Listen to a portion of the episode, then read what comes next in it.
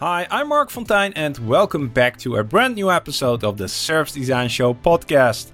Here's another podcast exclusive episode just for you. When I entered the service design field back in 2006, you couldn't study service design at a university. I literally had to learn everything on the job, and you could even say that for a large part, we still had to invent the service design practice in general. We borrowed and stealed a lot of knowledge from other fields that were remotely related to service design and also shared a lot back back then about how we work and learned by getting feedback on that. Today, you see that there's a big variety in the backgrounds of service design professionals. Some have had formal education, some have entered the field from a previous job and later got a certification, and some still have just learned everything on the job. In this episode, we're going to explore what the influence is of different backgrounds on your service design practice. We'll talk about when are you actually ready to start practicing service design and how much should you know about the theory? We'll also discuss if you actually need to get a service design degree or certification, talk about the blind spots when you have learned service design on the job, and maybe most importantly, how do you beat the imposter syndrome and know that you're good enough to do the work? Our guest in this episode is Emily Winograd. As you'll hear, Emily has joined the service design field having studied something completely different. She shares how that has shaped her practice and the impact that it's had on her confidence to do good work. If you stick around till the end of the conversation, you'll learn about a very useful framework that helps you to have an open conversation about different backgrounds with the people around you so you can grow as a team. This episode is very much inspired by the conversation we recently had in our Circle community. The Circle is a community for busy in house service design professionals and all about sharing practical wisdom. It's a place where you can slow down and reflect on your practice. Something I found many in house service designers struggle with when they are doing the actual work. So, if you're an in-house service designer who wants to connect with and learn from other peers, consider joining the circle. For all the details on how you can apply, head over to servicedesignshow.com slash circle and you'll also find the link in the show notes down below. Having said that, it's almost time to get into the conversation with Emily. The only thing left for me to say is let the show begin. Welcome to the show, Emily. Thanks for having me. Uh, really looking forward to having this uh, chat with you on a very interesting topic that I think a lot of service designers will be able to relate to. Um, but before we dive into that, as always, I think it would be great to hear a little bit about who you are and what you do these days. So, could you give a brief introduction? Sure. Uh, so, my name is Emily Winograd. I'm a design strategist at Memorial Sloan Kettering Cancer Center, which is a cancer specialty hospital in New York. And uh, I've been working here for about a year and a half, loving it.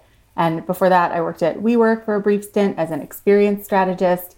And then prior to that, I had a number of years in the nonprofit world in kind of a design consulting role. So, in total, maybe about seven or eight years of service design and strategic design experience, and many years of listening to your podcast and feeling so inspired.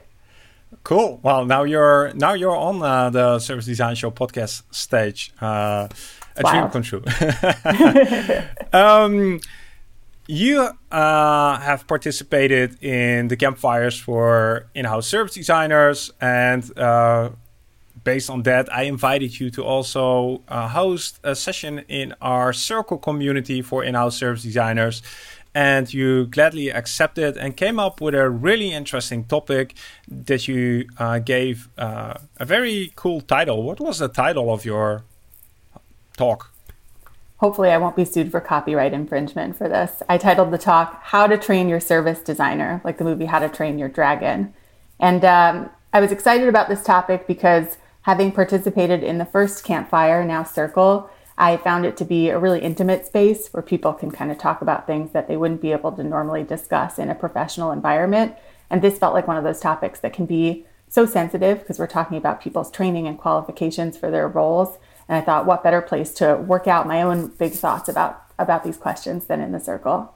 Yeah, we need a space to be able to reflect and uh, be vulnerable, uh, have conversations that we wouldn't otherwise have maybe on stages where it really sort of matters. Uh, Absolutely. What do you, what do you hope um, someone who's listening right now will walk away with at the end of our conversation?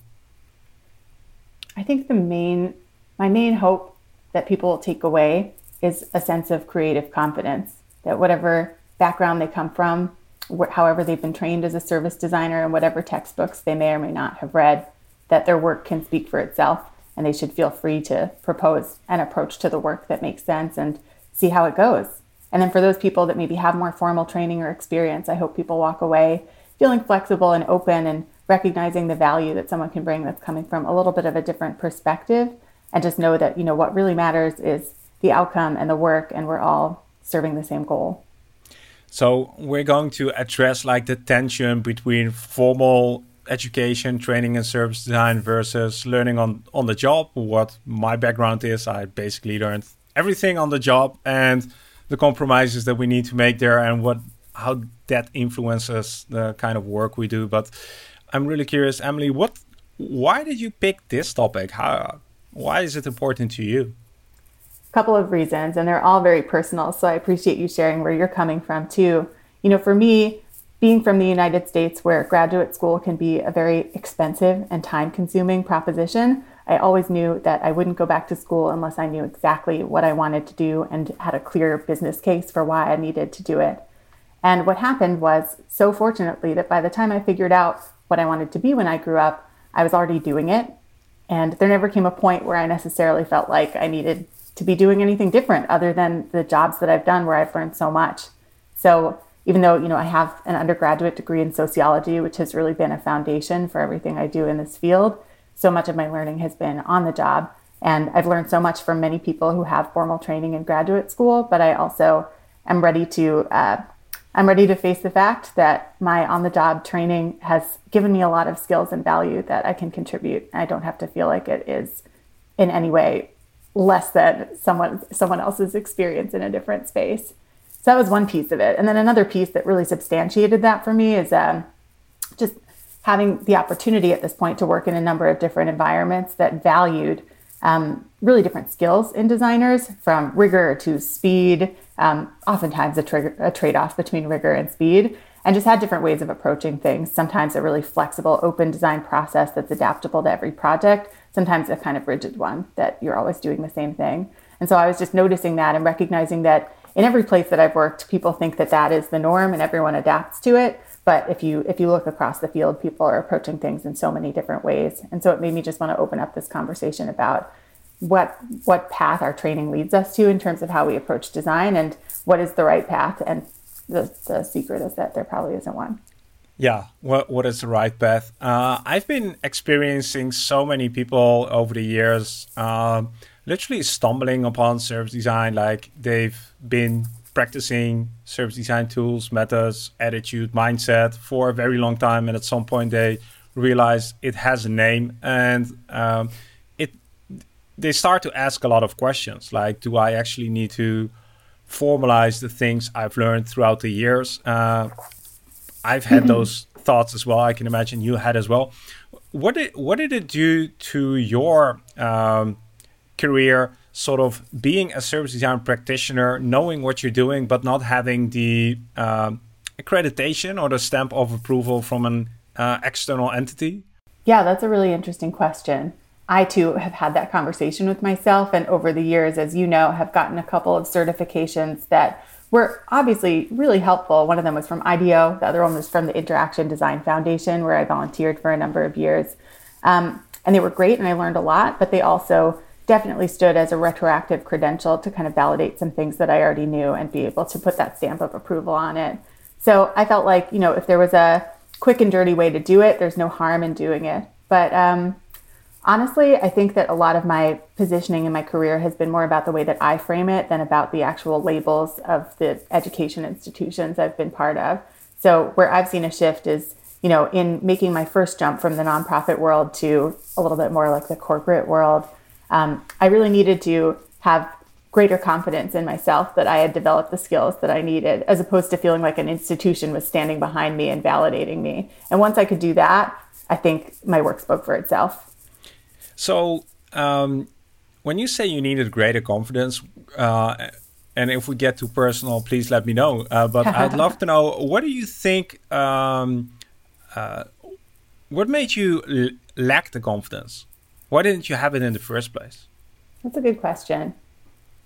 I think it's common um, early in one's career. I don't want to generalize. I am speaking for myself, but I think it's common early in one's career when you've had limited exposure to different institutions to feel like just around the corner there must be someone who really knows what they're doing. And if you just go to that place, um, then then you'll find it, and then you can quickly learn what everything that they already know. Um, so I think that you know in applying for jobs, at least very early on, And I talk about this a lot with people who ask me about um, building a portfolio or getting their first job in the field. I have this attitude that a lot of, let's say, recent college graduates have of like, ooh, take a chance on me. I'll work so hard. Um, and like, I can do it. And um, I think that's fundamentally an attitude that employers really shy away from because every employer at the end of the day has a problem. And if you are the potential candidate, you have to come in and have a solution.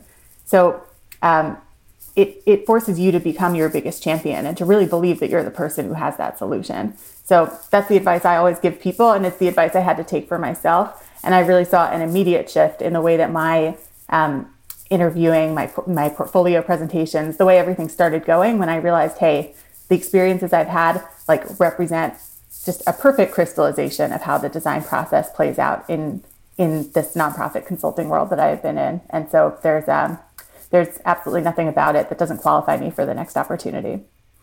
Hmm. That's great. Like when you discover that uh, confidence and are able to put it into practice. Um, what do you feel? And uh, we're going to generalize a lot in this episode, but that's uh, that's okay uh, for the sake of uh, creating some contrast. What do you feel is the um, current situation when you see service designers, you speak to them? Um, do most the, do you recognize that imposter syndrome? And if so like what is i would almost say so what? Like all of us have imposter syndrome to a certain extent. Even you mark? Uh, uh you should have known. Yeah absolutely. No okay. Well i'm glad you mentioned imposter syndrome because i feel like that was one of the touchstones that came out in our circle conversation. And uh, there were two surprises to me in that conversation one is how many people participating in the circle come from some kind of formal graduate background in service design. So for that, I applaud you. You guys are the early adopters and you're on the cutting edge. And it's great that you've been able to put that into practice.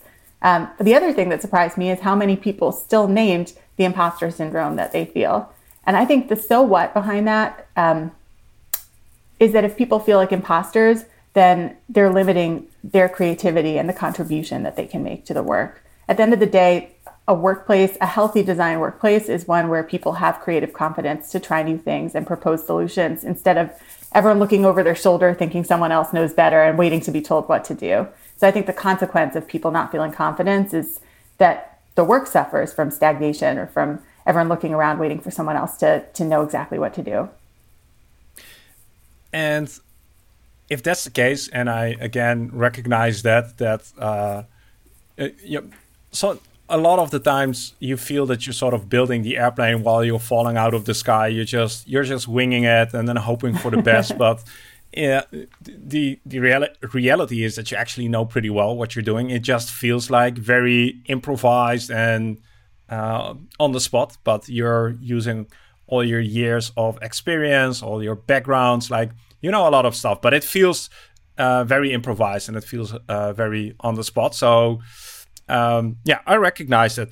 So I'm I'm curious. Um, have you do you have an example maybe or a story where this um, tension between like having a formal education uh, versus just coming into service design from uh, any other background and learning it on the job um, yeah story where sure there was oh, tension yeah. yeah Definitely. And I think these stories kind of knit together over the various organizations I've had the chance to work in. And they, they all have one of the things I definitely don't want to leave anyone with the impression of is that I think that somehow one type of education or training is better than another. I really believe, and we could talk about the framework that I made to have this conversation with the group. I think all of the quadrants in that framework are really valid if you have totally informal training in theory or totally formal training with lots of practice. It's all good. But I think, you know, each of them has, each of those combinations of training and practice have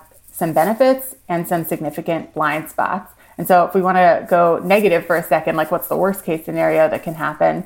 Um, I definitely have experienced some blind spots of organizations that are too balanced toward one or the other or favor strongly one type of person over another.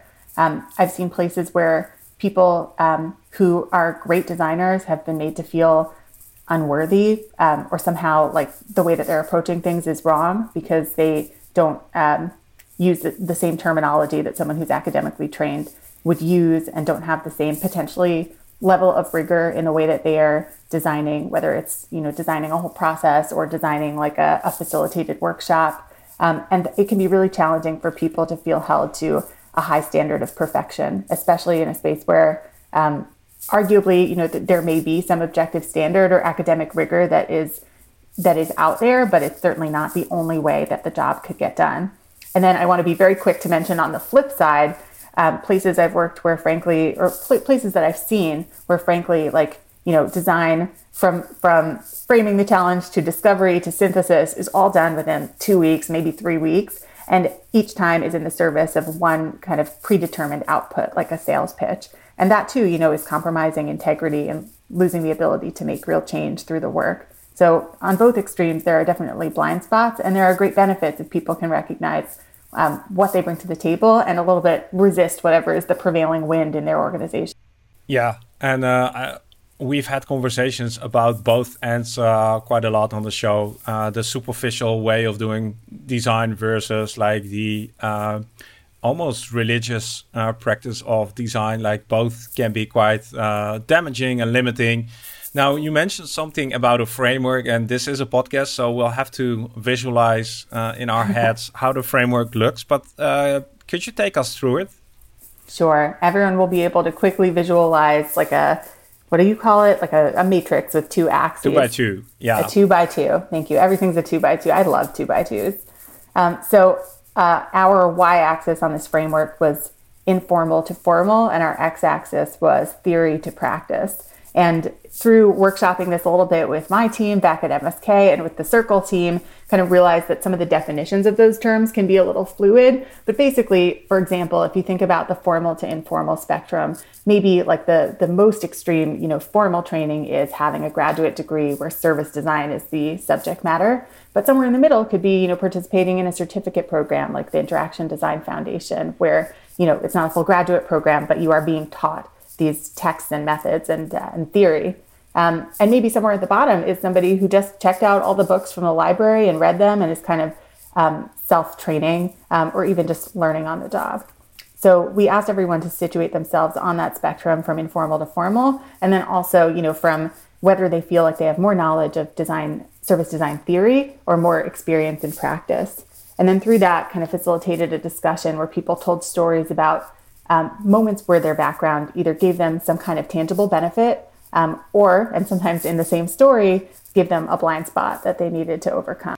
And uh, plotting yourself, and I would encourage uh, somebody who's listening right now to actually do that, draw that uh, uh two by two uh, matrix uh, in front of you and plot yourself. Where would you be? And using that matrix, we were able to, and that's the great power of uh, design, like visualizing and seeing patterns. Uh, you mentioned already something about patterns that emerge in our group. Could you share something about that? I was really fascinated, not just by, so what I mentioned before is that many people found themselves in the formal practice quadrant. And even though there was some variation in where people placed themselves, it was pretty central in that area. But then we also asked them to map two other types of people. One is a colleague that they really admire, maybe someone who has some kind of magic that they don't have, and then a colleague with whom they have creative tension. And a lot of those people, I felt like what was super interesting is many of those people exhibited more extreme tendencies than our participants, which told me, of course, that we always exaggerate what we think about other people and we don't really know how they would situate themselves. That they were like really out there. They're all about theory, they're all about informal. Um, but it, it, was cool to see how that distribution played out. And we didn't have that much time to dig into it, but it really seems like some of the people we admire most have some of the opposite skills from us, or at least are opposite somewhere on the spectrum. And similarly, many of the people we have tension with, even if we, um, you know, ostracize them to the outskirts of the matrix, like some bogeyman of theory, like, you know, they they are different from us as well. So v- visualizing this and uh, seeing the these things literally in front of you, uh, at least for me, created a, a sense of um, appreciation that there isn't just one way, that there are uh, different ways, different backgrounds. And uh, I, I, really liked your question about what is the blind spot. So um, even in like myself, who has a on the job uh, training uh, education, like I have a lot of blind spots, but it was really helpful to also see what the blind spots are of the other uh, quadrants and uh, what strengths you bring to the table. So I, I found it a very um, eye-opening and constructive conversation using this framework. How did you experience it?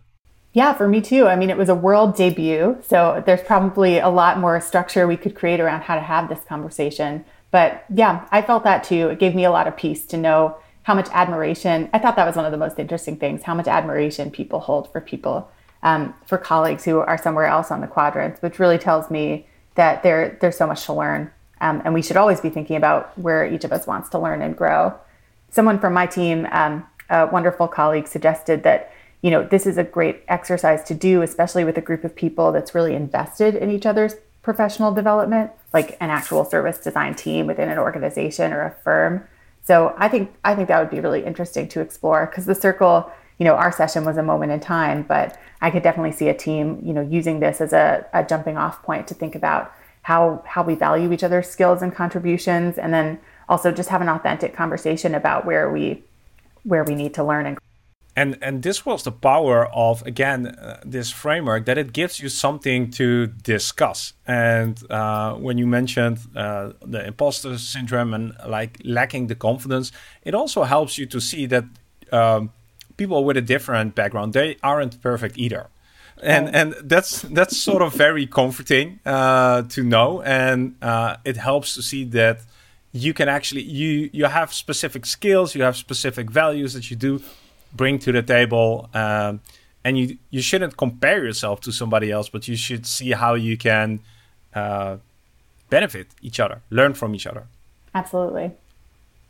Um, now, at the end of our conversation in the circle, uh, you sort of wrapped up with a few best practices. Would you be able to share them with us here as well? Sure, I'd be happy to. I was definitely looking to have some emergent takeaways from the session, and certainly those are all the things that we discussed. But I did come with a point of view from from my experience, such as it is, and there were a few things I wanted to share. Um, the first one is some advice that I got from a wonderful former colleague and, and someone who was coaching me a little bit in my professional growth. Um, and she told me that service design is a math, not a geography bee. I don't know if she used those exact words, but I, and I don't know if other countries do geography bees, but basically, you can think about service design not as a finite body of knowledge that either you know or you don't know. And if you don't know it, you better frantically catch up with everybody else who knows everything already.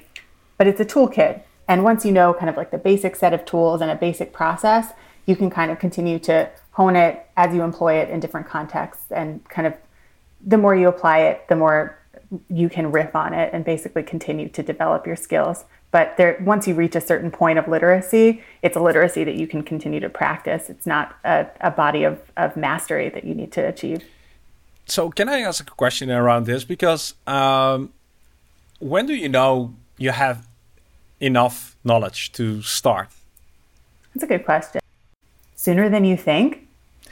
I don't know. Read This Is Service Design Thinking. Read This Is Service Design Doing. If you're going through it and being like, cool, these are good details, but like I pretty much like there's nothing in here that's like giving me like a huge shock, you might be there. Mm-hmm. Mm-hmm. You don't have. You, yeah, you don't have to study it for a number of years. Like, um, yeah. Okay. Maybe your next guest will disagree with me, and I totally welcome that. well, eh, I'm I'm looking for your experience here. So uh, yeah. yeah, okay. So it's uh, it's an expanding body of knowledge, and uh, you have a if you have the basic knowledge, you can already start applying it and then taking it from there. Right? That's Yeah, that pretty much. I mean, I'm yep. not putting I'm not putting a number of years or, or an amount of sure. study or a format of study on it. It's just it's just like doing design research. When do you know you're done? You reach this point of least astonishment. You start hearing the same things you've heard before, and you say, okay, like I've heard about prototyping. I've never done service prototyping or I've never done paper prototyping, but I know what prototyping is. I know what is and is not a prototype. I know it enough to try it. So now I can try all these other methods in the toolkit. Mm-hmm. Okay. And what was the other thing that you mentioned? I had a couple of points for people who are kind of finding themselves on either side of the spectrum from feeling really new and nervous and impostery um, to feeling like they really know what they're doing and have a lot of academic training. I feel like I have less to say to that group, but I'll say it anyway. Um, I think for people who are feeling more new and, and uh, self conscious, that paradoxically, it's better to just be self aware about your blind spots and be honest and authentic about what you want to learn. Because number one, when you're honest and authentic, people want to help you and teach you and, and help guide you through your growth. And it's also really hard to hide your blind spots or the things you don't know because you don't know what you don't know. So you'll end up kind of posing a little bit. Uh, so better to just diagnose your growth areas, ask your colleagues to help you learn, and just just be ready be ready to be guided through the experience. And then for those who are um, a little bit more, you know, on the experienced or, or highly trained side of the spectrum, I think it's always important to stay flexible and open to learning because what I've seen that I think should be avoided is people kind of bickering over the definition of terms. What is a what is a prototype? What is a persona? What is a this or that? And I know that those terms have real meaning and probably if I had academic training, I would be I would probably be among the people that like cares a little bit about getting it right. And I know I, I completely understand where that comes from. But I think it's important to ask ourselves sometimes does this truly affect the outcome? Is the contrary view wrong or is it just different? And is it possible to just be able to align and go forward and work together? Because like the work is not served by us kind of sitting in, in council with each other, um, debating these points. I think I'm on the spectrum, and it wasn't in the two by two matrix where I, I have a quite pragmatic approach to service design. Like um, to to a pretty high degree, it's like let's just do what works. Like rather than seeing if it's um, if the theory is correct. Uh, it's good to know that there are theories like grounded theory and that there is uh, yeah. scientific research, and it would maybe benefit our field if more of that would be made available and accessible, maybe something for the service design show. Um, but I feel a lot of service design breaks in reality, not in theory. So, yeah, I, I tend to have quite a pragmatic approach towards the things we do. Yeah. It's interesting you mentioned grounded theory. I'm always so wowed by it. Like when I see it at a conference or see someone presenting and showing like the data coding that they did and the amazing work they did. It reminds me of my sociology degree, and I remember how it's done.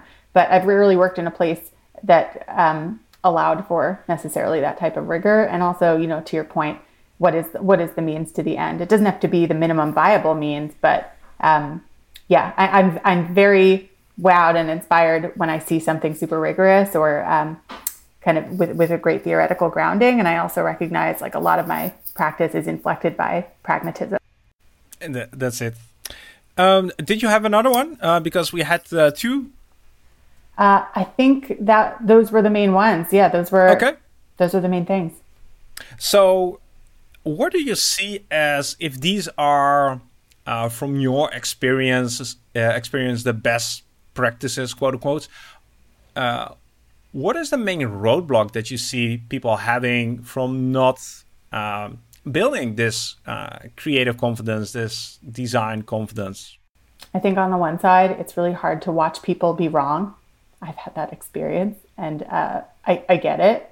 Um, and that can be hard to overcome when you have a lot of expertise in an area. And I don't have the solution for that, but I understand it. And then on the other side, a sign that I really understand well, I think people are afraid to be vulnerable.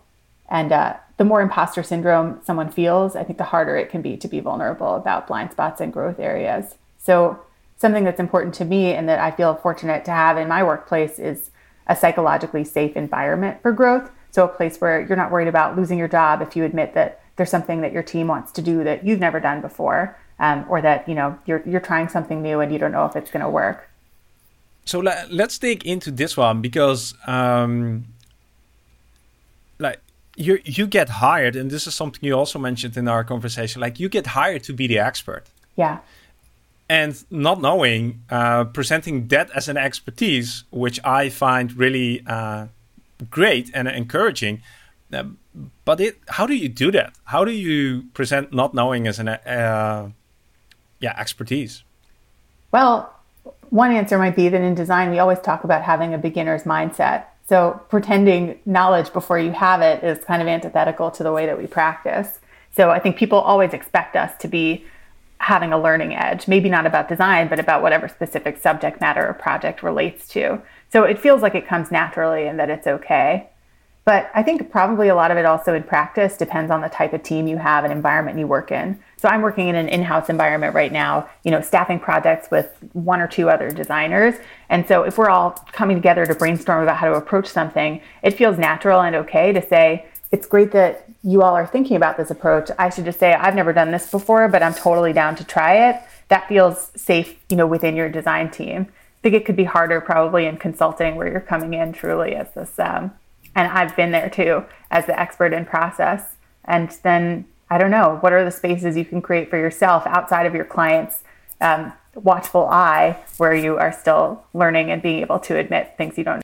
And I, I, think we've had an episode about building communities and finding communities, uh, which might be uh, quite relevant to this conversation. And I think you need those uh, you need you need to have those conversations as a reality check. Like uh, yeah. it's okay not not knowing. Like like you said, having the beginner's mind is actually an asset, and uh, finding people finding a tribe where that's appreciated and understood and encouraged is uh, yeah is is highly recommended. Yeah, Natalie's got a lot of wisdom on that topic. yeah, it was a good episode two two circle episodes ago. Um, now, uh, we had um, a dozen people in our circle conversation. Uh, anything that you sort of took away from the stories that people brought in that they shared? Um, yeah, I think uh, more people than you would think have gotten into this field in a roundabout way. And when you think about it, it actually makes complete sense because, you know, formal training programs, I don't know about worldwide, but at least in the United States where I'm from, um, have you know uh, not always been available, and access is always a huge issue when it comes to graduate education. You know, furthers the gap uh, between people of different socioeconomic status, people who have the ability to pursue it, and people who don't. So I think you can never you can never judge on the basis of whether someone has a degree uh, what that means about their dedication to the field or their knowledge. And it was cool to see that there are people in the circle who have been cracking the books, self training and learning on their own um, and being able to let their work speak for itself.